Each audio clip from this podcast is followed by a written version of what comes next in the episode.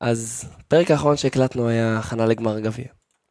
וכולנו יודעים מה קרה בגמר גביע, ולפני שנתחיל בפרק הנוכחי, ג'ונס, כמה מילים שלך. כן, כשהתחילה העונה עבור אה, אוהדי הפועל ירושלים זה לא היה נראה מאוד uh, אופטימי. הם רובם היו פסימיים, uh, כולל אני מאוד מאוד פסימי למה שהולך לבוא, הסגל נבנה ככה בעצלתיים, ולא היה נראה מאוד מוכשר ומאוד טוב, לא מבחינת זרים ולא מבחינת ישראלים.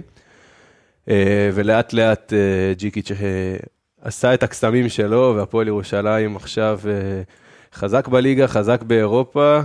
ואין קינוח טעים מהגביע, זה היה מרגש ואיזושהי חותמת להפועל ירושלים,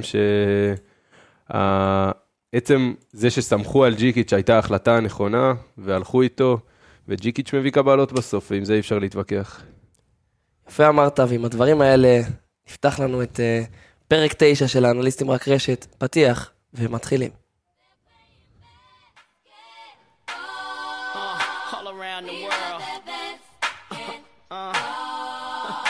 beat y'all.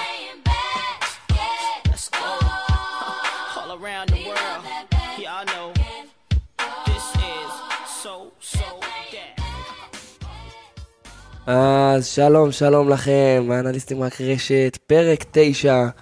ככה, אחרי שנרגענו מאווירת הגביע, בא לנו עוד מחזור אה, לטובה. ולפני שנתחיל, אני רוצה אה, להגיד שלום לך, יונתן ג'ונס יובל. שלום, רועי, מה נשמע? בסדר גמור, ושלום uh, למצטרף שלנו, אורח מיוחד, אברהם נוימן. שלום, שלום. מה נשמע, הכל בסדר? Uh, כן, כיף להיות פה, כיף להתארח. Uh, מקווה שנעשה פרק טוב. אז uh, לפני שבאמת נצלול uh, לתוך הפרק, נתחיל במסורת הקבועה. ג'ונס, רגע גדול שעבר עליך בשבוע. Uh... אני, הייתי בארנה, נגד, אה, במשחק של הפועל ירושלים נגד הפועל חולון. מבול של שלשות, בעדינות. מבול של שלשות, אבל האווירה שהייתה אחרי הגביע, עם הבאנר שהרימו לשמיים, והגביע באמצע המגרש, והקהל באטרף, וחצי משחק שרים אה, רק אה, על הגביע, ככה שהיה סופר מרגש עבור ירושלים, וחומסקי לקח את המיקרופון והודה לשחקנים ולקהל. הקהל הגיב בקריאות עידוד אפילו לחומסקי, ככה ש... היה איזשה, איזשהו רגע משפחתי אה, בתוך המשפחה שקצת נסדקה בהפועל ירושלים. נוימן? אה, שוב, אני אה, עובד כאנליסט בקריית אתא, וניצחונות אצלנו זה דבר יחסית נדיר, אז אה, פגשנו את אילת, משחק סופר חשוב, קרב תחתית, מתמודדת ישירה לירידה, עכשיו ניצחון חשוב, מוצא שבת, ובעצם גם אומר שבסיכום הכללי בין הקבוצות אנחנו במאזן חיובי כלפיהם, ניצחנו אותם פעמיים. זה אמור לעזור בהמשך. יש איזה שהן שאיפות להמשיך את העונה גם באזור מאי-יוני, שם בקריית אתא? שאיפות תמיד יש, תמיד יש רצונות, גם ראינו שאנחנו יכולים להתמודד עם קבוצות ברמות, גם ברמות הגבוהות, משחקים מאוד צמודים, אנחנו בדרך כלל פותחים את המשחקים בצורה מאוד חזקה, ואיפשהו שם באמצע דברים מתחילים להשתבש. היו לנו כמה משחקים צמודים שאם היינו מנצחים אז כנראה שהיו מדברים עלינו הרבה יותר בתמונת הפלייאוף, אבל אה, בוא נראה, יש עוד כמה משחקים עד אה, סיום העונה הסדירה, ומשם, אם נשיג ניצחונות חשובים, יכול להיות שגם יהיה אפשר לדבר על זה. אז uh, אני אקח אתכם קצת uh, מזרחה. אני חזרתי מהודו השבוע. Uh, כן, כן, תנאים טובים יש, uh, יש אצלנו ב, בסביבה, ואני חייב להגיד שהחוויה הזאת uh, גרמה לי לחשוב הרבה uh, על הכדורסל ועל הכדורסל בעולם uh, בכללי. איך ואני... הכדורסל בהודו? אז אני לא זיהיתי שום אה, סיטואציה או איזשהו גורם שקשור בכדורסל. בגלל זה יצא לי לחשוב הרבה אה, על הכדורסל ועל הכדורסל שלנו בארץ בפרט. ואני חייב להגיד שזה מה ש... שגרם לי ו... והדגיש אצלי את התחושה ש... שהכדורסל אצלנו באמת אה, מופלא. וזהו, עד החופשה הבאה. אז אה, דיברנו, הבנו, שמענו, ובכל זאת היה מחזור אה, ליגה השבוע. אז אני אתחיל איתך, נוימן. אנחנו באמת, אה, ציינת קודם שאתה עובד כאנליסט בקריית אתא, ואנחנו באמת יודעים שאתה מתעסק הרבה במספרים. אני רוצה דווקא להתחיל באיזושהי אה, תופעה מאוד מעניינת. קראתי ציוץ השבוע של ארה לווייסברג, שאומר שדווקא. אה, מה שנגיד תמיד אה, חושבים, שקבוצה שזוכה באיזשהו תואר, תגיע למשחק שאחרי באיזושהי אה, שפיפות ובאיזושהי זכיחות ולא תנצח, אז הוא דווקא הראה שהנתון הזה לא נכון, וב-30 השנה האחרונות בערך אה, שלוש קבוצות אה, לא ניצחו אחרי שהם חזרו אה, מפגרת הגביע כזוכות. ואנחנו באמת ראינו את הפועל ירושלים מתפוצצת על חולון. אה, כן, ההתפוצצות של הפועל ירושלים על חולון, קודם כל זה חריגה סטטיסטית אה, הזויה, תחשוב שקבוצה שקולט באזור אה, 9 שלשות במשחק, קולט 19 שלשות במשחק, זה שינוי מאוד אה, משמעותי, ושם בערך גדול, גם בדרך כלל אנחנו רואים, רגילים לראות את הפועל ירושלים בסקור מאוד נמוך. משחקים, מקבלים- הממוצע שלהם העונתי 78-79 נקודות למשחק. אה, אז יש פה בעצם, אה, אולי דווקא בעניין של ביטחון, הייתי חושב, ביטחון של השחקנים, אתה מגיע באיזושהי התעלות, משחקים מאוד משוחרר, הגעת ברגע השיא שלך, אתה משחק עם קצת פחות לחץ, אז השלשות פתאום נכנסות, אתה, הביטחון עולה, ואני חושב שזה מה שבעצם נתן להם אה, את היתרון, כי ההגנה תמיד יש להם, והם גם אה, את חולון שמרו על סקור נמוך, זה מה שנתן להם בעצם את הניצחון במשחק הזה. ג'ונס, דיברנו בפרקים הקודמים על זה שירושלים, כשהיא קולעת מעל 80 היא מנצחת, וגם דיברנו על ברנדון בראון, שאני זוכר שהוא אה, לא הכי אהוב עליך בלשון המעטה. תראה, אני חושב שאי אי אפשר לא לאהוב אה, את המשחק האחרון שלו נגד חולון. תראה, ירושלים חסרה סקוררים וזה ברור לכולם, כי היא תלויה במצב רוח של ליוואי רנדולף ושל קרינגטון, ואנחנו רואים את החוסר יציבות של קרינגטון מבחינת אה, ייצור נקודות. וברנדון בראון, לכולם היה ברור שהוא שחקן מוכשר, אבל השידוך עם ירושלים, אה, אני נזהר ואומר לפחות עד עכשיו, לא עבד. אה, זה היה נראה שהוא לא מחובר לקבוצה, זה היה נראה קצת פחות טוב. אם ירושלים מרוויחה את ברנדון בראון מבחינת ייצור נקודות, ירושלים משפרת את עצמה פלאים. כי אנחנו מדברים על זה שכשירושלים קולעת מעל 80 היא מנצחת, עוד 10 נקודות במשחק של ברנדון בראון יביאו את ירושלים לאזור המספרים האלה של 80 נקודות. וכשהוא קולע 7 מ-8 מחוץ לקשת, קשה להתווכח עם, עם הכישרון ועם הזה, אבל שוב פעם, אנחנו מדברים על משחק אחד, וכמו שאנחנו לא קוטלים אף אחד אחרי משחק אחד, אנחנו גם לא נהלל אף אחד אחרי משחק אחד. בואו נראה את ברנדון בראון שומר על יציבות, כי עד עכשיו היציבות היחידה שהוא שמר עליה הייתה קצת פחות חיובית עבור ירושלים. אה, ואני חושב ש... אני מחזיר אותך כמה פרקים אחורה שדיברנו על קורנליוס. כן. מאז שדיברנו עליו, קורנליוס עושה גם איזשהו upgrade התקפי. נכון, דיברנו עליו הסל- באמת. נכון, ראינו את הסל הגדול שלו באמת, בגמר גביע, אולי הסל שניצח לירושלים את המשחק, ואנחנו רואים אותו מייצב את הכלייה מבחוץ, עוד משחק טוב, 12 נקודות, 4 מ-5 ל-3, אם קורנליוס ימשיך ב... ביציבות מחוץ לקשת ובהגנה באמת, הוא עם, באמת, ההגנה של קורנליוס על, ג'ו, על ג'ו רגלנד במשחק האחרון, פשוט בית ספר להגנה. כל שחקן של הפועל ירושלים, ישראלי או זר, מת על קורנליוס, וראינו את ספידי סמית אומר את זה בראיון סוף משחק, ואת ג'יקיץ', וקורנליוס פשוט, כמו שאמרתי אז, מחבר את הפועל ירושלים, הוא סוג של דבק. ואפשר להגיד הישראלי הבכיר של הפועל ירושלים. אני חושב שאם נסתכל גם על הדקות וגם על, ה, על התרומה ההתקפית וההגנתית, ועוד מעט גם אה, נוימן ינסה יותר אה, להיכנס פנימה ולהסביר לנו אה, איך הוא תורם באמת למשחק, אור קורנלוס הוא הישראלי הבכיר של הפועל ירושלים, ואני חושב שהוא גם צריך לשחק בנבחרת ישראל. אני מסכים איתך, ואני אלך איתך עוד שלב. אם ברנדון בראון ישמור על יציבות, דיברנו על הבעיה של ירושלים בעמדה מספר 4, יכול להיות שג'יקיץ' יחליט דווקא ללכת שם עם ישראלי?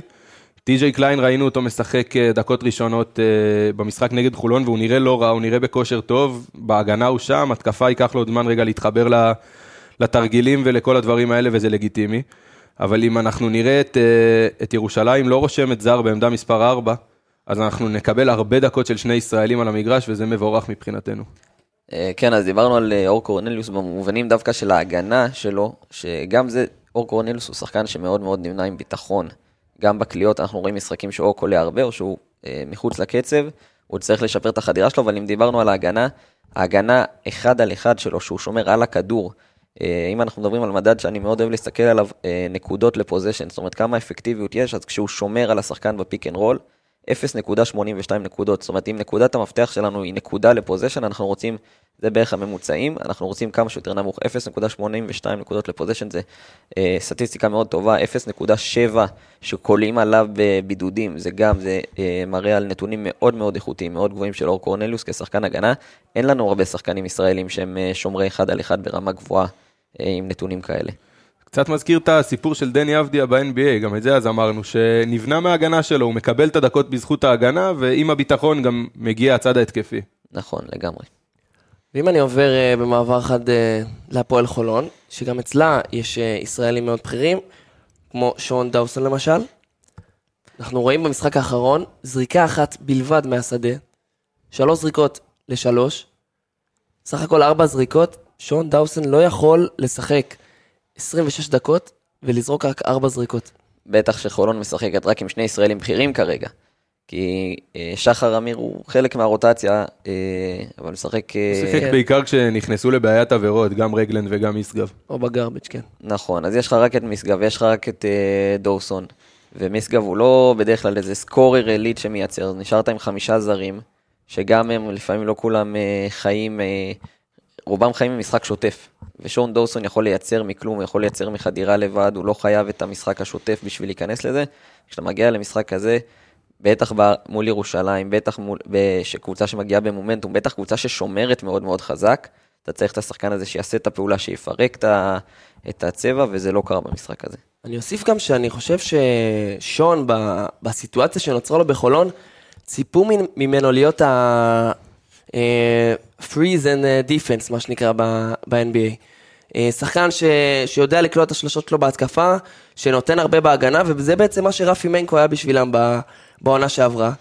וברגע שאתה שם גם את ג'ו רגלנד, וגם את סי.ג'יי אריס, וגם את דוסון, אה, שהם שלושתם שחקנים שהם צריכים את הכדור בשביל אה, לבצע את הפעולות שלהם, אז אה, יש איזשהו עומס בעייתי בקו האחורי של חולון, ואני חושב שגודס יצטרך אה, לטפל בזה בעיקר בשלבים המאוחרים, כי בסוף יפלו לו על זה משחקים שהם קצת יותר חשובים מחזור אה, בליגת ווינרסון. כן, אני חושב שקריס ג'ונסון הוא אולי השחקן היחיד בהפועל חולון שעושה תנועה בלי כדור. אה, אנחנו רגילים לראות את סי.ג'יי אריס ו- ורגלנד עומדים אה, מחוץ לקשת השלוש ומחכים לכדור, והרבה פעמים גם את שון דוסון לצערנו. והפועל חולון בעיקר חסרה תנועה בלי כדור, השחקנים שלה לא זזים בלי הכדור, הם זזים רק עם הכדור. אה, וזה בעיה גדולה בשביל קבוצת כדורסל, מה גם שקריס ג'ונסון היה מאוד מאוד אנמי במשחק אה, נגד הפועל ירושלים, הוא כלה רק חמש נקודות, היה מינוס 25 כשהוא על המגרש. נכון שזה לא תמיד מראה לנו את ה... את ה... כמה אפקטיבי או כמה בעייתי היה השחקן, אבל זה עדיין מראה משהו שהפלוס מינוס שלו הוא כל כך דרסטי ביחס לאחרים. מסכים איתך לגמרי, ואני רוצה לעבור אה, רגע לדבר על קבוצה שהיא מאוד לא יציבה, שהשבוע ראינו אותה כן מנצחת, ונדבר על אה, נס ציונה. נוימן, תקן אותי אם אני טועה, לא ראינו הרבה משחקים, אה, סליחה, לא ראינו הרבה קבוצות בשנים האחרונות עם שבעה שחקני רוטציה, שמצליחות כן לגרד אה, ניצחונות, אמנם לא ביציבות גבוהה, אה, אבל נס ציונה, ככה על ידי הדלק האחרונים. אה, נכון, אני לא אדבר רגע, יש אה, דברים שמדברים מאחורי הקלעים, מה קורה בחדר ההלבשה של נס ציונה, אבל בואו נדבר אה, ברמה יותר מקצועית. באמת הרוטציה שם די קצרה. מצד שני, אלעד חסין עושה כל שנה עבודה מאוד מאוד טובה בהבאת הזרים, בבחירה של הזרים. ו- ולכן גם כשאתה משחק בעיקר אה, במפעל אחד, כי נס ציונה, המפעל שלהם הוא, המפעל האירופאי שהם משחקים הוא לא הכי סדיר. זאת אומרת, זה לא כל שבוע יותר, יש משחק. בועות כאלה של...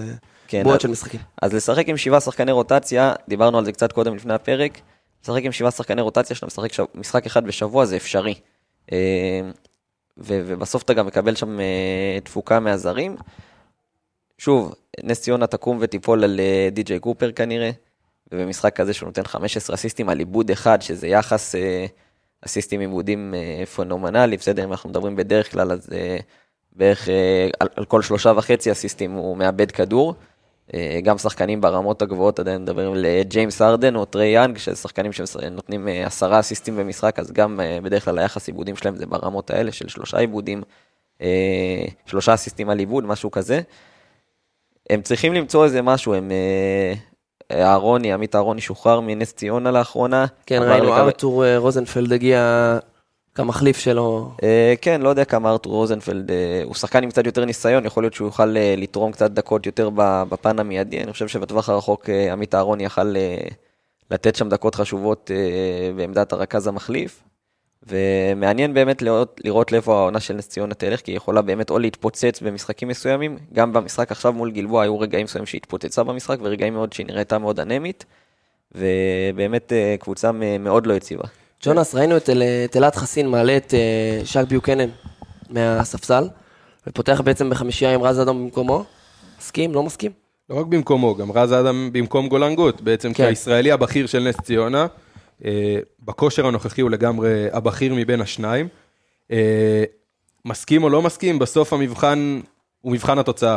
וכששק ביוקנן קולע נקודה לדקה, משחק 26 דקות וקולע 26 נקודות, אז חסין עשה משהו טוב. כאילו, איך שלא נסובב את זה, למרות ששוב פעם, הנתונים של שק ביוקנן במשחק הזה, הוא כלה אה, שלוש שלשות מארבע ניסיונות, אנחנו מדברים על שחקן של 30 אחוז העונה, שמעטים המשחקים בהם הוא כלה בכלל שלשה אחת אפילו.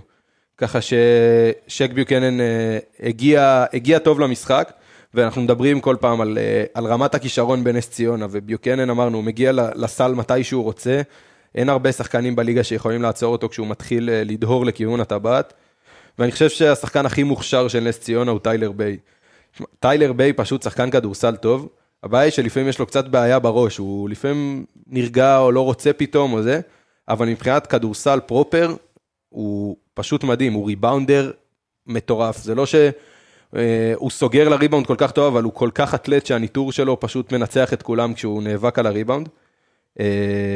ואני חושב שדיברתי, אתה מכיר אותי ויודע שאני לא מאוהביו הגדולים של די.ג'יי קופר, אבל אה, כשהוא משחק ככה יעיל, זה אין מה לעשות, ברור. זה פשוט טוב. אין לזה תחליף, ואני אהיה יותר נחרץ ממך בעניין שק ביוקנן.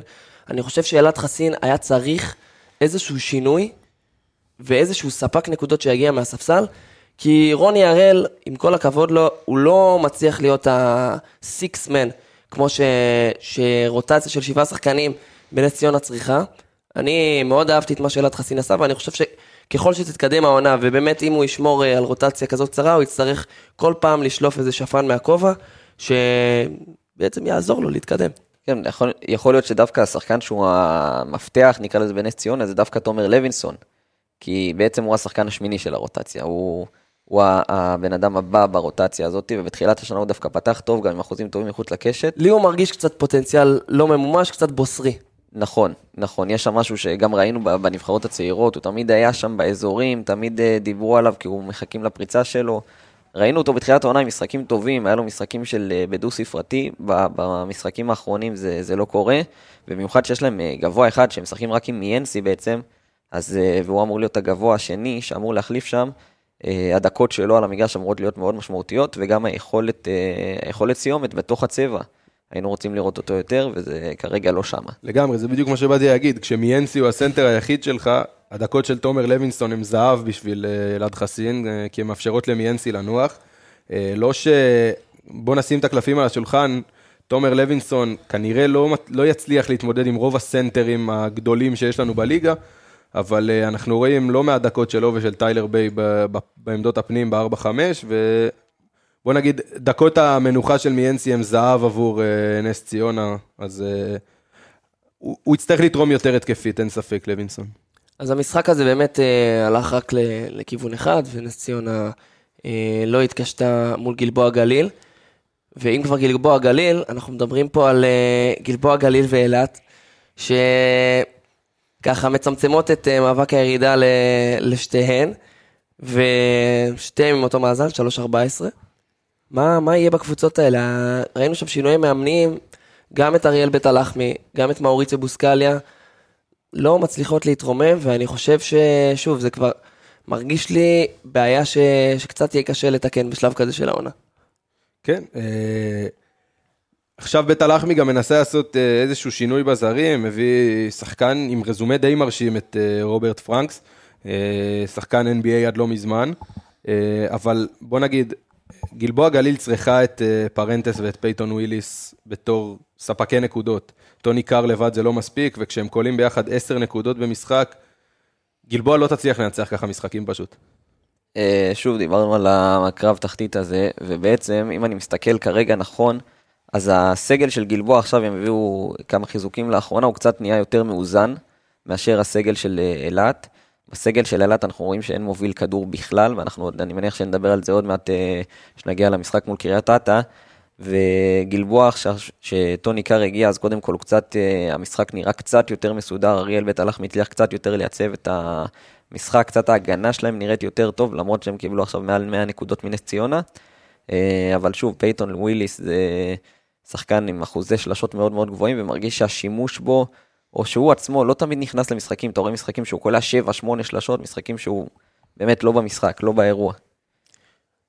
והפועל אילת, מנגד, מנסה ממש ממש ממש להיאבק במי הקבוצה הכי גרועה בליגה. ואני חושב שבמקרה הזה, הניסיון שיש לאריאל בית הלחמי הוא זה שיכריע, ולצערי אילת לא תשרוד בליגה. כן, זה גם מה שאמרתי אז, שדיברנו על הקרב בין השלוש, הוספנו את קריית אתא פעם קודמת כן, שדיברנו. מאז הם קצת אה, התאוששו. שוב פעם, אמרנו גם אז, קריית אתא היא הכי מוכשרת וזה ברור מבין כל השלוש מבחינת הסגל שחקנים שיש לה, וזה עניין של זמן עד שזה קצת יותר יתחבר ו... נוימן, אני רואה את החיוך החף על הפנים. לא, שלך. אני אומר- קדימה. אל תתרגש יותר מדי. לא, דווקא מה שאני אומר זה שצריך לזכור, כרגע לגלבוע ולאילת יש שלושה ניצחונות, וקריית אתא עם חמישה ניצחונות, ושבוע הבא גלבוע ואילת נפגשות אחת עם השנייה, זאת אומרת שגם אחת תהיה עם ארבעה ניצחונות, ו- ולקריית אתא יש עוד מפגש עם גלבוע, זאת אומרת ש- שזה עוד רחוק מאוד. כן, יש שם אה, עוד הרבה מפגשים פנימיים. קריית אתא עוד רחוקה מאוד לגמרי, אבל אם אנחנו. מדברים נטו כישרון בסגל, הסגל של קריית אתא הוא טוב מהסגל של שתי האחרות הוא- מבחינת הוא טוב, כישרון של הוא שחקנים. טוב, הוא גם מאוד מחובר, הוא גם מאוד מחובר, אני כמו, אה, הזכרתי את זה, אני חושב ששרון מגיע והקבוצה מגיעה למשחקים מאוד מאוד מוכנה. אה, באמצע לפעמים קורים דברים, ובאמת היה לנו גם מול אה, גליל עליון לאבד אה, יתרון 13 ברבע האחרון, ומול הפועל תל אביב אה, יתרון 17 במחצית, ו- וגם מכבי תל אביב ירדנו ביתרון במחצית. אז יש שם אולי איזה בעיה מנטלית או משהו כזה בסיום המשחק. אילת עכשיו עשתה החתמה מצוינת עם קליבלנד, שהם הביאו שהוא סקורר מצוין. אבל שוב, הבעיות שלהם זה, והם נסו עכשיו להביא איזשהו מוביל כדור, מישהו שבאמת יוביל את הסיפור. אה, אבל ביחס הזה, דרך אגב, קריית אתא זה קבוצה עם אה, קצת פחות אה, תקציב מגלבוע ומ- ומאילת. אבל קצת יותר ניסיון, לפחות בסגל הישראלי שלהם. אנחנו מדברים על כרם אשור ועל בריסקר, ואפילו כבר חנוכי, הילד הנצחי, זה שחקנים שעברו יותר בליגה מאשר הישראלים שאנחנו מדברים עליהם. באילת לפחות, אם זה עמית גרשון ונועם אביבי וארצי. ואם אנחנו מדברים על גלבוע, אז בעיקר צוף בן משה ובניה סרור. אנחנו מדברים על ישראלים שהם קצת יותר מנוסים במאבקים האלה. אז נכון, ברמה הישראלית זה יכול להיות מאוד uh, משפיע. למרות ששוב, גם אילת, גם גלבוע משחקים עם חמישה זרים. גם הזרים האלה לא זרים בדרך כלל שרגילים למאבקי תחתית. גם יכול להיות משמעותי. שבון לואיס ודיאנטה גארט מכירים קצת יותר את התחתית פה בישראל, יש להם קצת יותר ניסיון בנושא הזה. ויכול להיות שזה יהיה מאוד משמעותי ב... באמת במשחקים אה, בין הקבוצות, בראש, ב... אה, בראש בראש הזה, שזה באמת אה, יכריע בסוף את היורדות. נעלה למעלה קצת ל- לראש הטבלה. להעביר פסגות. אז uh, קצת מתחת למכבי תל אביב, עם אותו מאזן uh, ומאזן פנימי ירוד, הפועל תל אביב, ששוב, ג'ונס, מראה לנו את המנטליות שלה, ואני כאן מודה בטעותי ש... שבהתחלה חשבתי ש... שבאמת הפועל תל אביב אין לה את זה מבחינה מנטלית, אבל העונה היא מראה לנו שלא משנה מה, המנטליות וגם, כן, קצת המזל עם uh, ההחטאות, uh, ה- מזעזע. ה- באמת, ההזויות שם של, uh, של באר שבע. הפועל תל אביב מצליחה לאגור ניצחונות ברמה ש... שתעזור לה אחרי זה. כן, הפועל תל אביב, שוב, דיברנו על זה במחזור הקודם, שהם שיחקו נגד קריית אתא גם בחמש בצהריים. כל עוד יש שמש, הפועל תל אביב לא משחקת, ברגע שהשמש יורדת, השחקנים קצת מתעוררים. גם פה, פתיחת משחק מזעזעת של אה, הפועל תל אביב. פשוט לא שיחקו טוב. דרך אגב, כל המשחק, אה, לא שיחקו טוב הפועל תל אביב. אה, הסתמכו בעיקר על אה, החטאות של באר שבע. עכשיו בוא, בוא נדבר שנייה על באר שבע, כי באר שבע זרקה הכי הרבה זריקות לשתיים שהיא זרקה אי פעם בליגה. בליגה הבכירה, היא זרקה 59 זריקות לשתיים, לא היה אף משחק שבו באר שבע זרקה יותר זריקות לשתיים. אבל הם פשוט החטיאו. הפועל באר שבע פריירים ברמות במשחק הזה. הם שיחקו כדורסל לא רע, הגיעו לזריקות די טובות והחטיאו. אנחנו מדברים על פריצקי 6 מ-12 ל-2, אנחנו מדברים על איגור קולשוב 2 מ-8 ל-2, בן מור 6 מ-10, קליל עמד 6 מ-17 ל-2. זה אחוזים שאתה לא יכול לנצח איתם, בטח שלא הסקורר שלך במשחק הזה, שהוא קליל עמד בחסרונו של אפיאני וויטינגטון, לא יכול לעשות 6 מ-17 מ-2 ו-1 מ-6 מ-3, נכון? הוא הגיע ל-19 נקודות שלו בסוף, אבל... כן, תראה, אני חושב גם אבל שלא צריך להיות כאלה דרמטיים בסוף. קורה ששחקנים מחטיאים, נכון, אלה אחוזים חריגים, אבל אנחנו לא מכירים את באר שבע כקבוצה עם אחוזים אה, כל כך חריגים. אני חושב שליובין יכול להיות מרוצה. לגמרי. אני, בגלל זה אמרתי פריירים, כי הם היו כן. טובים, הם היו במשחק, הם שיחקו יותר טוב מהפועל תל אביב, הם שיחקו כדורסל יותר טוב מהפועל תל אביב, ופשוט החטאות לאפ ודברים ש... שלא אמורים לקרות אה, לשחקנים, אבל שוב פעם, לא איזה משהו דרמטי, הפועל באר שבע לא עכשיו תיכנס לאיזה מראה שחורה בגלל הפסד כזה, אבל אה, פשוט ניצחון שהם היו יכולים אה, לקחת אליהם לכיס. קודי דיברת- דמס, ב... כן, רגע, אומר- לא מעט שנייה, אני רק אגיד על קודי דמס, בבכורה שלו 6 נקודות. אתה חושב אה, החתמה מתאימה, באר שבע החזירה אותו וזה זה יעשה לה טוב? דמפס, אתה יודע, גם זר שאנחנו קצת מכירים בליגה, אבל גם כשאתה מגיע ולוקח לך זמן להתאקלם במשחק, אני חושב שהוא זר שעוד יכול באמת להשפיע פה לטובה ל- בשביל באר שבע, במיוחד כרגע שאפיאני לא משחק, ומעניין מאוד לאן זה יתפתח. כי באמצע העונה קשה להשתלב, מצד אחד, מצד שני, אם באמת שחקן מצליח להשתלב באמצע העונה, זה יכול להיות שדרוג משמעותי לבאר שבע, שאנחנו רואים אותם בתמונה של הפלייאוף, אנחנו רואים אותם שזו קבוצה לא קלה לשחק מולה, וזה מעניין מאוד מה יהיה עם אני הקבוצה חושב הזאת. שבגלל מה שאתה אומר, באר שבע דווקא הלכה לזר ששיחק פה.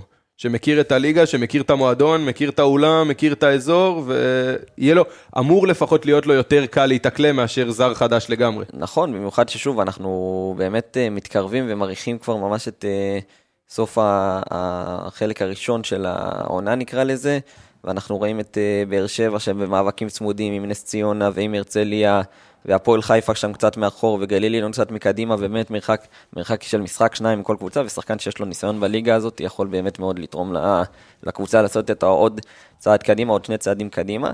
כי בסוף אם אתה מסיים מקום 7-8 אז אתה פוגש את מכבי או את הפועל בתחילת, אה, בפלייאוף, ככה זה מסתמן כרגע וזה מצ'אפים מאוד קשים. וירושלים וחולון נראות קצת יותר פגיעות. נחזור חזרה להפועל תל אביב, ונציין באמת שדני פרנקו השתמש בעשרה שחקנים. כל השחקנים שיחקו מספר דו-ספרתי של אה, דקות, ואני חושב שהרוטציה הזאת שיש להפועל תל אביב, והסגל הזה שלשם שינוי יש להפועל תל אביב, שהוא באמת רחב, הוא זה שעוזר לה, אה, ואני רוצה לדבר בפרט על בר תימור. אז קודם כל הזכרנו בהתחלה על הפועל תל אביב את העניין המנטלי. דיברתם על הצד המנטלי, אני חושב שבר תימור יותר מהכל אה, מסמן את העניין הזה המנטלי. אני חושב שדווקא מבחינה מנטלית יש איזשהו חיסרון, כי דווקא הפתיחה של המשחקים שלהם מרגיש שהם לפעמים מעופפים, אבל בר תימור מסמל את היכולת הזאת באמת לחזור חזרה למשחקים. אם אני מסתכל על הממוצע העונתי שלו בליגת העל סביב ה-10 נקודות, אז פתאום אנחנו רואים במשחקים האחרונים, גם מול אה, באר שבע, גם מול קריית אתא וגם מול חולון, 16, 23 ו-17 נקודות, 55 אחוז מחוץ לקשת. מול קריית אתא הוא החזיר לבד, לבד את, אה, את הפועל תל אביב למשחק עם 14 נקודות רצופות, ואני חושב שבר תימור, הוא שוב, מעבר לחשיבות שלו של אה, ישראלי בכיר שיכול לייצר נקודות, יכול לקלוע, יכול לחדור, ברמה המנטלית, הוא מגיע בדרך כלל, אה, עולה מהספסל ונותן את הדחיפה שצריך להרים את הפועל תל אביב.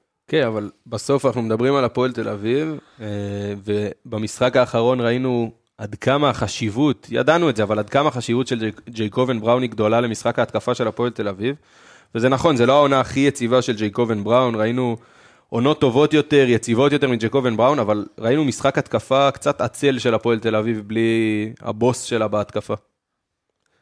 אה, אני מסכים איתך, אני חושב גם שאונואקו ניכר שהוא פצוע, למרות המשקפי מגן ולמרות שהוא באמת הוא ככה. ויתר עליהם אחרי כמה דקות. כן, ניכר שהוא קשה לשחק ככה, והפועל תל אביב צריכה אה, לתת לו את הזמן להחלים, ולא אה, לזרוק אותו מהר למים. יש לה גם עכשיו אה, מנוחה די ארוכה, ככה עד שהיורו-קאפ והליגה יחזרו. אז בעניין הזה באמת, הפועל תל אביב יכולה להיות רגועה. ונעבור לצד הצהוב, קצת לדבר, שיום חמישי ביירן מינכן מגיע להיכל. אה, ואני חושב שמכבי תל אביב די תהילה במשחק, אה, במשחק ההכנה שלה לקראת המשחק הזה ביורוליג. לא באמת חשבנו ש... שיהיה משהו אחר, נכון, חברים? אה, שוב, הרצליה זה קבוצה עם אורן אהרון ידוע, הם באים לשחק אזורית. אה, יש קבוצות שזה מוציא אותם מהשטף ההתקפי, ויש קבוצות שלא. מכבי תל אביב, קבוצה שיודעת לעבוד גם מול אה, הגנה אישית, גם מול הגנה אזורית. באו, למש... באים, באו מוכנים למשחק, ובאמת פירקו את ההגנה של אה, הרצליה, הגיעו להרבה זריקות פנויות, הרבה סלים אה, מאוד נוחים. ושוב, זה, זה בסוף נקודת מפתח רצינית במצ'אפ הזה בין שתי הקבוצות. כן, עודד גם אפשר להרבה שחקנים לנוח, וגם נתן אולי לשחקן הכי טוב נגד אזורית בליגה, זה גיא פניני, שהוא פשוט כל כך חכם שהוא מפרק את האזורית במסירה אחת. וגם uh, נאחל לו מזל טוב על זה שעלה. ראש... לפסגה ב... בתואר שיאן ההופעות בליגה. שיאן ההופעות בליגת העל, כן. כן. Uh, ככה שפניני קיבל 18 דקות, אני לא חושב שפניני זוכר מתי הוא קיבל 18 דקות, אבל uh, זה לגמרי עזר נגד האזורית, אבל בוא נגיד, זה היה משחק עם תוצאה ידועה מראש, זה הרגיש ככה, מכבי תל הגיע אחרי ההפסד בגמר הגביע, ולא הייתה יכולה להרשות לעצמה עוד הפסד לפני משחק יורוליג חשוב, ככה ש... אמרת גמר הגביע, אז אני רוצה רגע להתעכב על איזושהי נקודה. ראינו את מכבי תל אביב באמת אה, יוצאת בהחתמות ובהצהרות, אה, ככה בשבועות שלפני הגמר, על כל מיני הערכות חוזים, ובאמת דיווחים על זה שהיא מנסה לבנות אה, סגל שילך איתה גם בשנה הבאה ולעשות איזושהי המשכיות. משהו שמאוד מקובל ביורוליג ובכללי בכל הקבוצות ש... שרוצות לבנות לעצמם סגל טוב, וראינו גם את קאטה שבתחילת העונה כל הזמן אומר, אנחנו עוד קבוצה חדשה, אנחנו עוד לומדים, ובאמת מכבי תל אביב מנסה לחסוך את זה לקראת העונה הבאה. שאלה שלי, אם אחרי הפסד בגמר גביע, שזה איבוד תואר, הייתם משאירים את רוב הסגל הזה? ג'רל מרטי למשל, זה שחקן שצריך להישאר במכבי תל אביב בעונה הבאה. מכבי תל אביב לא יכולה למצוא מישהו יותר טוב מג'רל מרטין? אני חושב שכן. זה הכל שאלה של מה על המדף, ואני בטוח שאבי אבן עובד קשה כבר אה, ומחפש שחקנים אה, לקראת העונה הבאה, אבל בסוף אין, אין שני ל, לחיבור. ואם ג'רל מרטין מתחבר לקבוצה ומתחבר ללורנזו בראון שאנחנו יודעים שנשאר, ויש לו, אה, הוא משחק טוב ביחד עם סורקין שאנחנו יודעים שהוא נשאר, ובטח בולדווין שמקווים שיישאר, אז בסוף החיבור הזה הוא שווה יותר מהכל, כי גם אם יש שחקן טיפה יותר טוב, אבל אבל הוא לא יצליח להתחבר לקבוצה, זה תמיד הסיכון שאתה לוקח כשאתה מביא זר שלא מכיר את הקבוצה ולא מכיר את הדינמיקה פה בארץ. זה סיכון שאתה לוקח, ומכבי תל אביב יצטרכו לחשוב, בוא נגיד, לא כל הזרים של מכבי תל אביב יישארו. מכבי תל אביב יצטרכו לחשוב את מי הם כן משאירים ואת מי לא. זה ברור לנו שלורנזו כבר נשאר, וברור לנו שמכבי תעשה הכל כדי להשאיר את בולדווין. גם את קולסון. וגם את בונזי קולסון, שהוא הוא, אולי הזר הכי יציב של מכבי תל אביב. אה, ככה ש... מכבי תל אביב אה, תצטרך אה, לעשות חושבים. אני דווקא לגבי ג'רל מרטין חושב שהייתי משאיר אותו, זה בסוף עונה ראשונה שלו באירופה, ואנחנו מכירים את זה שזה לוקח לפעמים קצת זמן להתחבר לכדורסל האירופי. אה, זה שהוא מוכשר אנחנו רואים ואין על זה ספק, ואני חושב שעוד, תמיד יש את השנה השנייה, ואני חושב שהיא תעשה לו רק טוב. קשה לי קצת להסכים, אני חושב שדווקא בעמדה 4 מכבי תל אביב צריכה ללכת על מישהו שהוא יותר בנקר, פחות לנסות.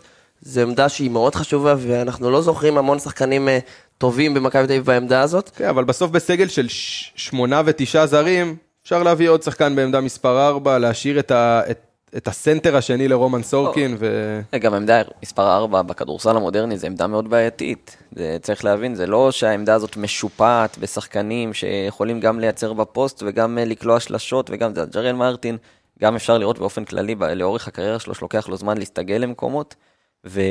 והוא שחקן שעוד יכול לתרום, אני חושב שהוא בארבע המודרני, אה, הוא יכול לבוא לידי ביטוי, היה לו שתי עונות אחרונות של 38% מחוץ לקשת, העונה הוא קצת ב-32%, 33%, אז אה, יכול להיות שדווקא בעונה השנייה, בהרבה מקומות אנחנו רואים שהוא עושה את הקפיצה, אז יכול להיות שאם בעונה הבאה נקבל, אה, מכבי תקבל ממנו את ה-37-38 זה יכול להיות מאוד מאוד משמעותי, עוד שחקן שמרווח, במיוחד שהמשחק של מכבי ועודד קטש מבוסס הרבה על pick and roll, וב pick and roll אתה צריך שיהיה לך את הכמה שיותר ריווח בשביל אה, להיות מאוד אפקטיבי.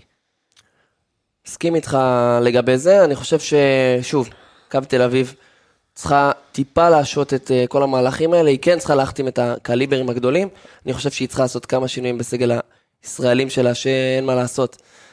קטש לא, לא מאמין בהם, כמו, ש, כמו שהיינו רוצים ש, שיאמינו בישראלים שיש במכבי תל אביב. וכל זה יימדד בסוף, בסופו של העונה.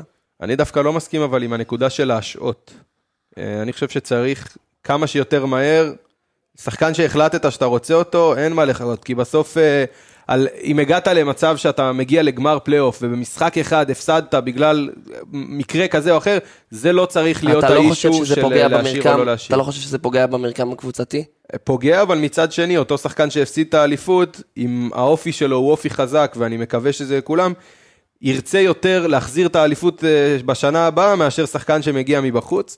ואני דווקא חושב ש... אני לא חושב שמכבי תל אביב תאבד את האליפות, זה לא מה שאני אומר פה, אני דווקא חושב שכל עוד מכבי תל אביב מחליטה שיש לה שחקן בסגל שמתאים לה, והיא רוצה אותו גם בעונה הבאה, אני כמה שיותר מהר לדעתי צריך... אה, אה, לחדש לו את החוזה ולהיכנס איתו לשיחות, ודרך אגב, לא רק מכבי תל אביב, בכל הקבוצות, אנחנו, פועל ירושלים צריכה לעשות את זה כמה שיותר מהר, עם הנקינס ועם ג'יקיץ' ועם עוד שחקנים שיחליטו שמתאימים, כנ"ל להפועל חולון והפועל תל אביב ולכל קבוצות הליגה, אני חושב שאם יש זר, בקבוצות הגדולות זה קצת יותר פשוט, כי בקבוצות הקטנות הרבה פעמים הזרים רוצים להתקדם, כי זר שעושה עונה טובה בבאר שבע, או ב...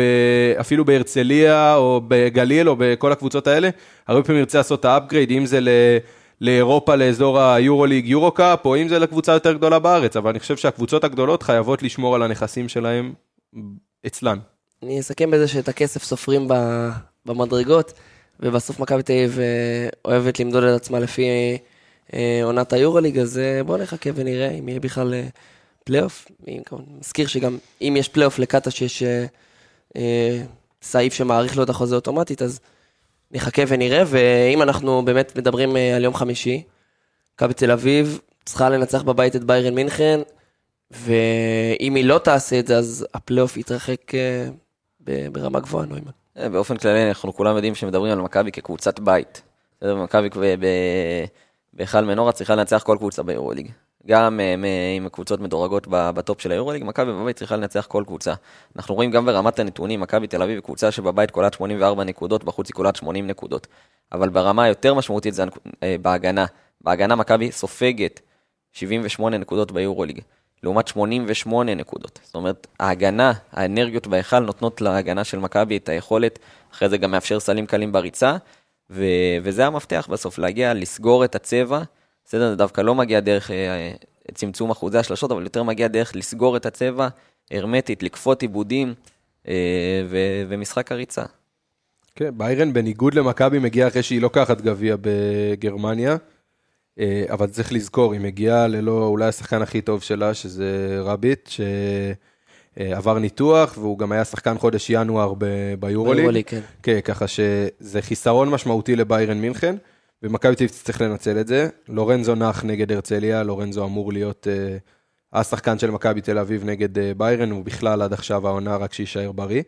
Uh, ומכבי תל אביב צריך לחבר את כל החלקים של הפאזל ולראות איך לורנזו ובולדווין לאט לאט כן מצליחים לשחק ביחד ולהפיק כמה שיותר uh, נקודות ביחד.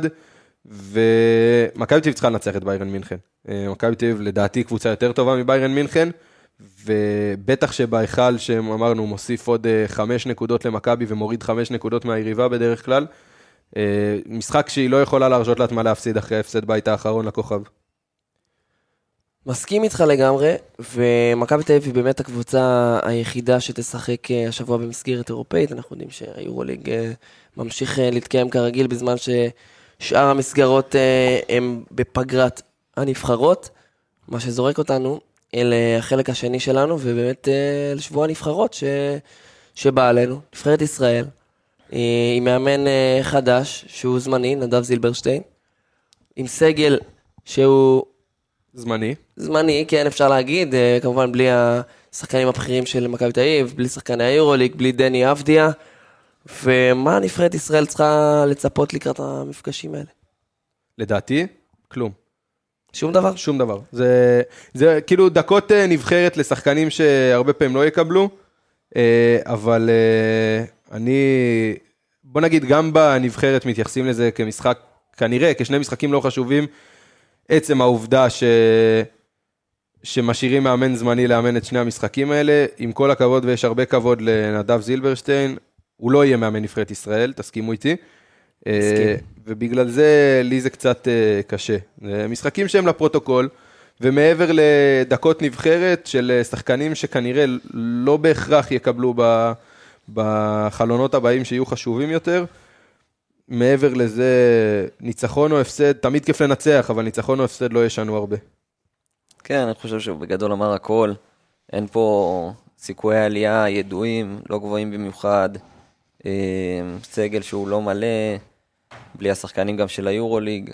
אה, לבוא, ליהנות, לנסות לשחק כדורסל טוב, בלי לחץ. לעשות מה שאפשר. ואני רוצה לשאול אותך שאלה רגע, רועי, לדעתך, שאלנה. אם למשל בוא ניקח שחקן רועי אובר, איתי מושקוביץ, יעשו שני משחקים של 25 נקודות ב- בשני המשחקים הקרובים, האם לדעתך זה יקנה להם מקום בסגל הבא, במשחקים החשובים יותר? תראה, קודם כל רועי אובר מבחינתי צריך להיות בסגל. גם לדעתי, אבל אני, אז בוא נלך לשחקן שבדרך כלל לא יהיה... גיל בני, אתה מסכים איתי שהוא לא יהיה שחקן סגל נבחרת ישראל כנראה במשחקים חשובים מסכים. יותר? יפה, אם הוא יעשה 20 נקודות בשני המשחקים, כל משחק 20 נקודות, הוא יהיה שחקן נבחרת בק- בקמפיין הבא? לא. אז, אז בשביל מה אנחנו משחקים? בשביל... אה, בשביל... זה נטו- המפעל, בשביל לא לקבל קנסות, אני יפה, יודע. בשביל לתת להם את הדקות. אה, עכשיו, מעולה, כן, אה, שחקנים אה, ישראלים פה, צעירים יותר, נועם יעקב בפעם ראשונה שישחק בנבחרת ישראל. אה, זה, זה טוב ל- לנועם יעקב, זה טוב לשחקנים עצמם. הנבחרת אולי תרוויח מזה בעתיד, אבל שוב פעם, אני... קשה לי לראות אה, איך המשחקים האלה יתרמו מעבר לדקות משחק. את האמת שמשכת אותי לסיטואציה שהיא באמת מאוד מעניינת, עם הסגל הזה שנבנה, ואני רוצה ש... לשאול אתכם ככה איזושהי שאלה, להכניס אתכם לאיזושהי פעילות.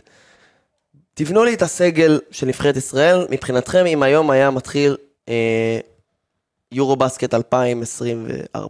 וכולם זמינים. וכולם כשירים וכולם זמינים. בואו נתחיל בגארדים. אה, ג'ונס, תן, אנחנו ככה, נגיד אם אנחנו מסכימים או לא. אה, תמיר בלאט וים הדר אה, בטוח חייבים להיות בפנים. אה, שאלה טובה, השאלה היא, מתאזרח ג'ון די ברטולומיאו כן או לא? לדעתי לא. לדעתי כן. אני חושב ששחקן כזה, אני לא שקודם כל שהוא- גם רוצה לשחק בנבחרת, וגם יש לו את הנקודות, והוא מכיר את המנטליות, יתרום יותר ממתאזרח, כמו למשל מקס היידיגר. לא, אני, מקס היידיגר זה לדעתי בטוח לא צריך להיות המתאזרח, אבל למרות שעכשיו נהיה שחקן יורוליג והכל, אבל שוב פעם, אנחנו, אני חושב שאנחנו מפספסים אה, את המהות של המתאזרח. ג'ון די ברטולומיאו לא יותר טוב מהשחקנים הישראלים שלנו בעמדות האלה. ובגלל זה אני חושב ש... שלא צריך. מוסיף? אז לא מתאזרח. בר תימור. כן, לא? בכושר הנוכחי, כן. אור קורנליוס חייב להיות שם בתור השחקן הגנה, אין לנו הרבה סטופרים בנבחרת. בטח שאנחנו מדברים על, על אה, קו אחורי של אה, בר, של אה, ים הדר, תמיר בלאט, זה לא איזה שחקני הגנה גדולים מבחינה גופנית, ואני חושב שאור קורנליוס יכול להוסיף שם. ואני חושב שזה בסוף, דקות של ים הדר ותמיר בלאט ביחד, קשה לי לראות קורות. אה, זה יותר מדי קטן מבחינת גודל. ובר תימור ליד אחד משניהם, אור קורנליוס ליד אחד משניהם, לגמרי שם. אתה שואל אותי, עכשיו גם מושקוביץ בפנים. כליאה יציבה. כן, כליאה יציבה שאין לנו. אין. לנו הרבה כליאה יציבה בנבחרת. אה, אני מסכים איתו דרך אגב. דו- דווקא בדיון של ג'ון די ו- ואיידיגר, אם אני מוציא את העניין המנטלי, דווקא מבחינת מה הנבחר- הנבחרת יותר צריכה, אז דווקא מקס איידיגר, שהוא שחקן שיכול לייצר יותר לעצמו נקודות, אה, יכול דווקא להיות יותר משמעותי, כי ראינו בחלון האחרון בקיץ, הרבה פעמים שהנבחרת תקועה. אה, ושחקן כזה שיכול לייצר באמת מאפס. ג'ון די מאוד מבוסס על כליאה, בסוף הוא מבוסס על הכליאה, הוא מבוסס אה, על הריווח ומה שקורה מסביב. הוא יכול פתאום להתחמם ולתת 2-3 שלשות רצופות, אבל אני חושב שאיידיגר יכול אה, לייצר יותר ולהכניס אותו לטווח הרחוק לנבחרת יכול לעזור. מה שכן, בדרך כלל היינו רגילים לראות את, אה, את השחקן המתאזרח, מישהו, שחקן גבוה, כי הנבחרת שלנו לא משופעת בגבוהים במיוחד. אה, אם אנחנו מדברים על היום, מי, מי הגבוהים הבכירים, אז יש לנו את סורקין שמשחק ביורוליג וזה אחלה וזה מצוין. ואז עידן זלמנסון? עידן זלמנסון שהוא לכל אה, מאמן בליגת העל מסומן עידן זלמנסון ללכת עליו בכל pick and roll. גבי צ'צ'שווילי שהוא עוד צעיר, הוא יכול להיות להתפתח בצורה מצוינת. איתי שגב, אה, זה לא שם. הוא שחקן מאוד מוגבל, הוא שחקן מאוד מוגבל איתי שגב. הוא שחקן מאוד טוב הגנתית ומאוד מוגבל אני התקפית. חושב שזה פשוט תלוי אבל איזה אתה רואה מאמן גם- ישתמש בו. אתה רואה גם, אבל גם ג'יקיץ', הוא כמעט ו... הוא מנסה לא להשתמש בו בתור החמש לבד. הוא משתדל לשים אותו ליד נכון. הנקינס, כי הוא מאוד מוגבל התקפית, הוא, צר... הוא רוצה אותו להגנה. אה, עכשיו, מבחינה הגנתית איתי שגב, אולי השחקן... אנחנו מדברים על רומן סורקין שהוא מגן על הטבעת הכי טוב שיש לנו, אבל איתי שגב יכול לשמור על גארדים, ואנחנו רואים את זה גם אה, פה, אבל אני לא חושב שהוא הוא יותר מדי מוגבל התקפית כדי לתת לו את, ה, את המקום אה, בנבחרת, ואני דווקא מסכים עם נוימן, אני חושב שהמתאזרח שלנו צריך להיות גבוה. מי? השאלה אם אנחנו קשה. הולכים לאזרח אה, סתם מישהו כמו נבחרות אחרות, או באמת לאזרח מישהו עם זיקה. שוב, אה, כרגע מוכר לנו הנושא כן. שבישראל אה, עושים רק עם זיקה. אנחנו אה, צוללים פה באמת לנושאים כן. שקשה להחליט. אני רק יוסיף עוד שחקן בעמדת הפורוורד, שלדעתי הוא צריך להיות בנבחרת, ואני חושב שהלוואי ש- שהנושא הזה היה כבר מוסדר, אני לא יודע אם הבעיה היא אצלו או הבעיה היא אצלנו, טי.ג'יי ליף. אה, שיחק פה בנבחרות הצעירות, יכול להוסיף לנו עוד אחלה של אה, סייז, ו- ואחלה של ספק נקודות בעמדה 4, ואני חושב שכשהוא ודני על המגרש ביחד, לראות בסוף העמדות טובים. של הפורורדים זה העמדות החזקות בנבחרת גם. נכון. אנחנו מדברים על אה, דני ועל אה, נמרוד לוי ותומר גינת, נמרוד לוי צריך להיות בנבחרת לדעתך? ברור. אני לא מסכים. אני חושב שנמרוד לוי הוא משחקני ההתקפה הטובים שיש לנו פה.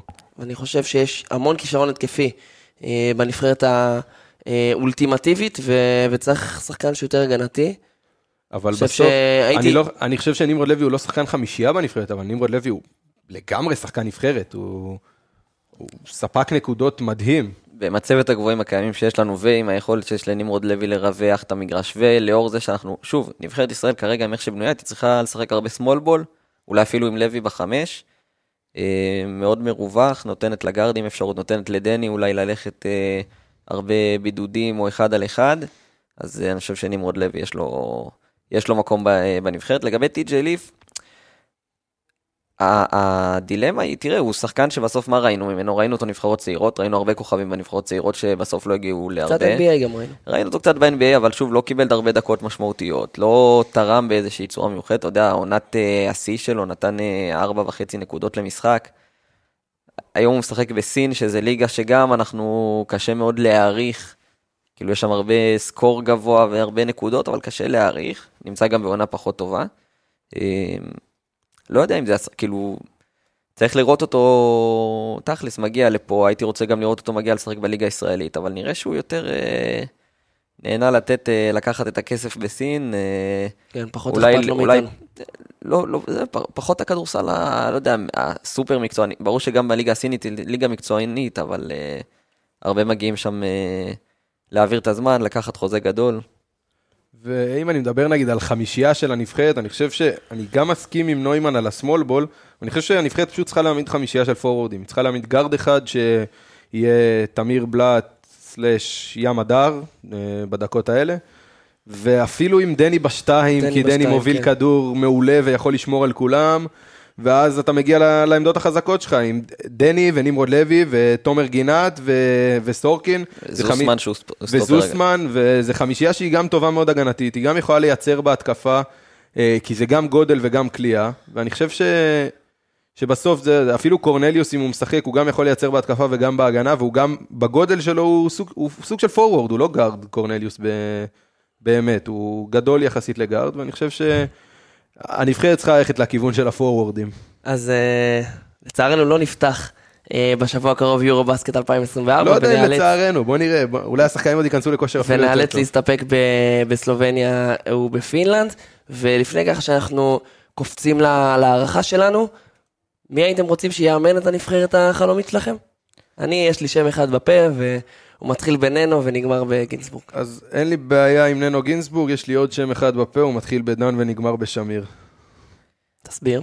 אני חושב שהוא... את החרוז שלך ככה. לא, הוא מכיר, הוא, מכיר את ה... הוא מכיר את הכדורסל הישראלי מעולה, הוא מכיר את הכדורסל האירופי, הוא מנוסה ברמת הקבוצות סופר, גם מבחינת מאמן, גם מבחינת עוזר מאמן. ואני חושב שאני לא הייתי רוצה מאמן זר בנבחרת, אה, עם כל השמועות של לאסו והכל. ברור כן. ששם כמו לאסו אתה לא מוותר עליו, אבל לא הייתי רוצה מאמן זר בנבחרת, אני חושב שצריך פה מאמן ישראלי. ואני חושב שדן שמיר אה, הוא בהחלט מתאים, אני לא יודע מה התוכניות של דן שמיר, אבל אני הייתי רוצה לראות את דן שמיר מאמן את הנבחרת.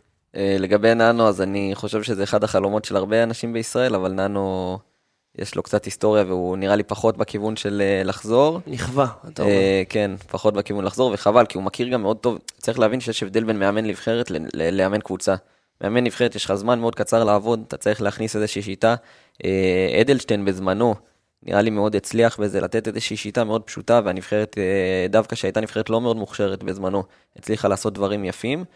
אה, אז אולי דווקא בית הלחמי, שהוא מאמן נבחרות. זהו, וחשבתי לכן דווקא ללכת על מאמנים שהם נמצאים דרך הנבחרות, דרך הנבחרות הצעירות, כמו אולי שעשו עכשיו בנבחרת ישראל בכדורגל עם אלון חזן. בכדורגל זה עובד, אה, לא רע בינתיים. אפשר לנסות את בית הלחמי, אנחנו מכירים, הוא יודע בזמן קצר להנחיל את השיטה של הלחץ על כל המגרש ולרוץ בכל הזדמנות, וראינו את זה עובד מצוין ב... ואני חושב שגם אריאל בסוף, אה, אצל אריאל בית הלחמי, כל מי שאנחנו רואים היום בנבחרת עבר אצלו בדיוק. בצורה כזאת או אחרת בעתודה או לפני זה בנוער או בקדטים, הוא היה שם המון המון שנים בנבחרות הצעירות, מכירים את השיטת משחק, מכירים את הסגנון משחק, הרבה שיחקו ביחד אצלו, אם זה ים הדר ותמיר בלאט ו- ו- וזוסמן ודני. ודני ובריסקר שאולי נמצא שם ומתנדנד על הדברים האלה.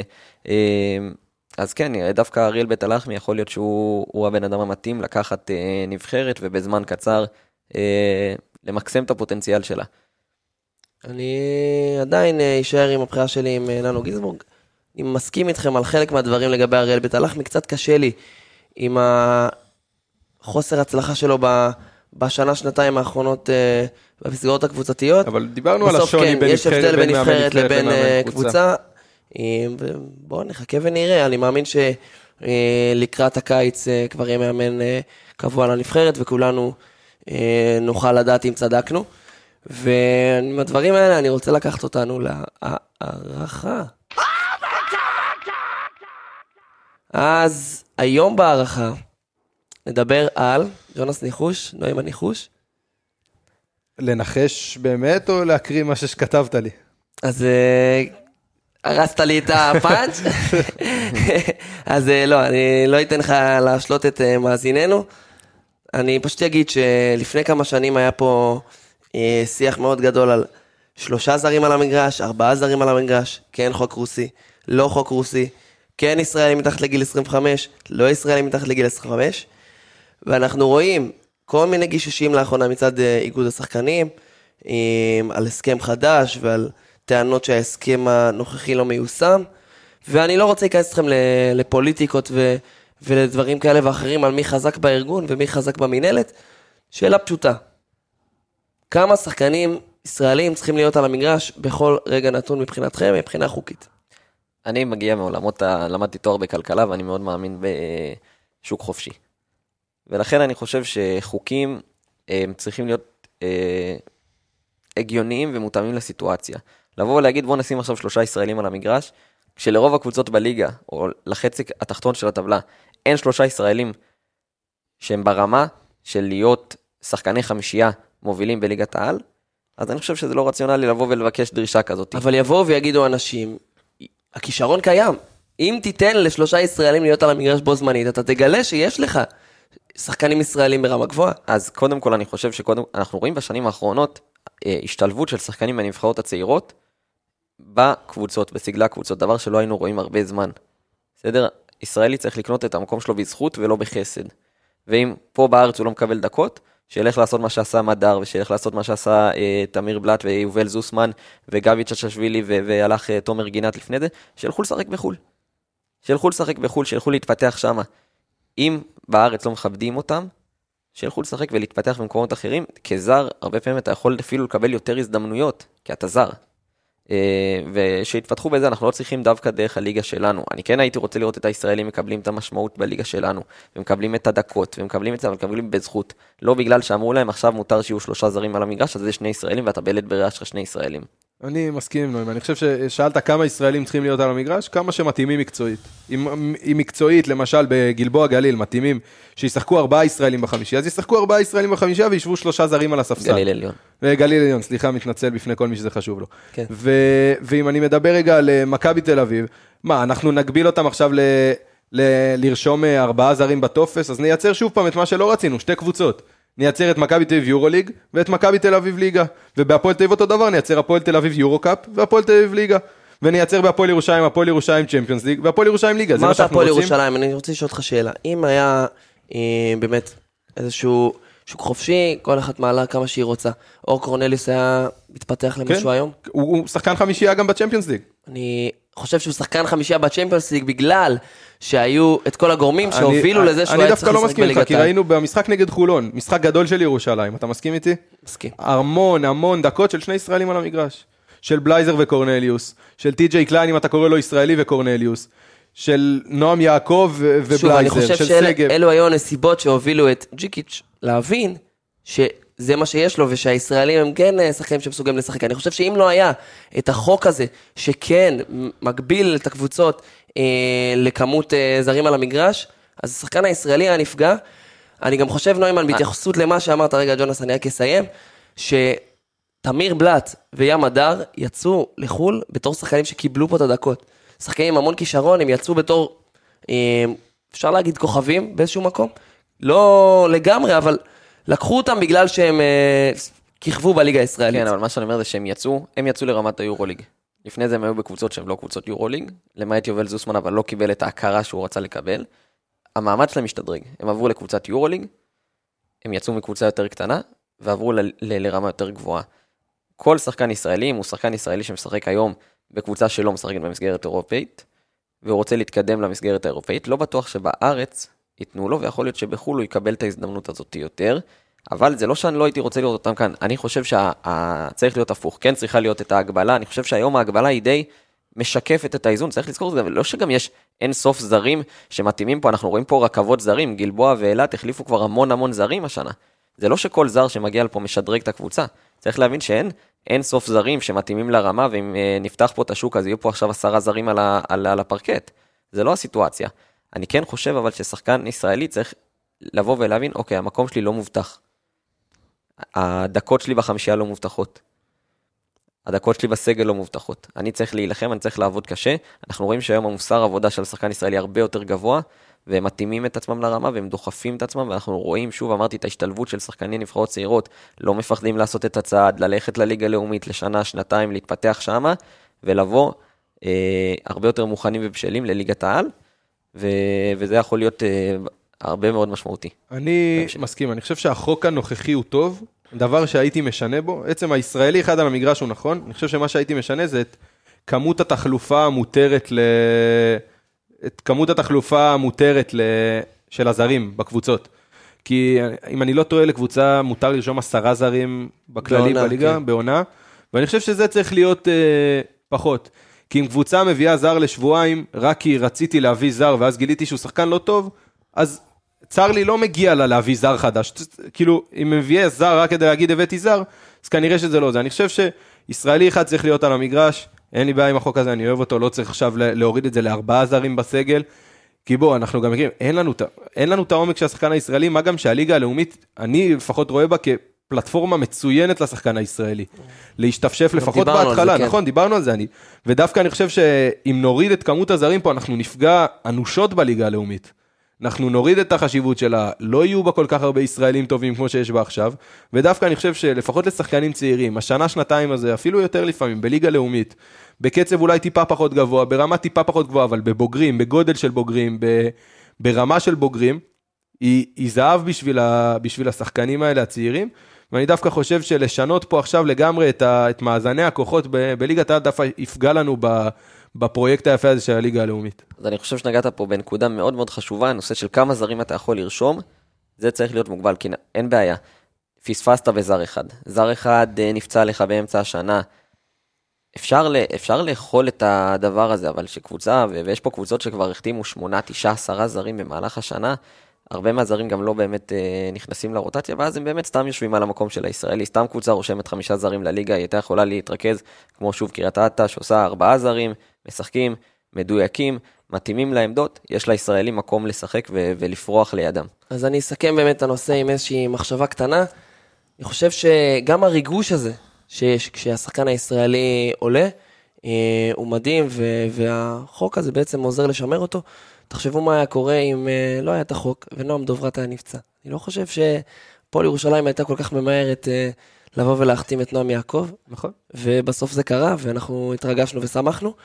אה, וזהו, עם הדברים האלה אנחנו נסיים את הפרק. אז תודה רבה ליונתן ג'ונס יובל, תודה נהניתי רבה, מאוד. כ- כיף כתמיד. אברהם נוימן, מקווים שנהנית ואנחנו בטוחים שגם. ייהנו ממך. תודה רבה לך.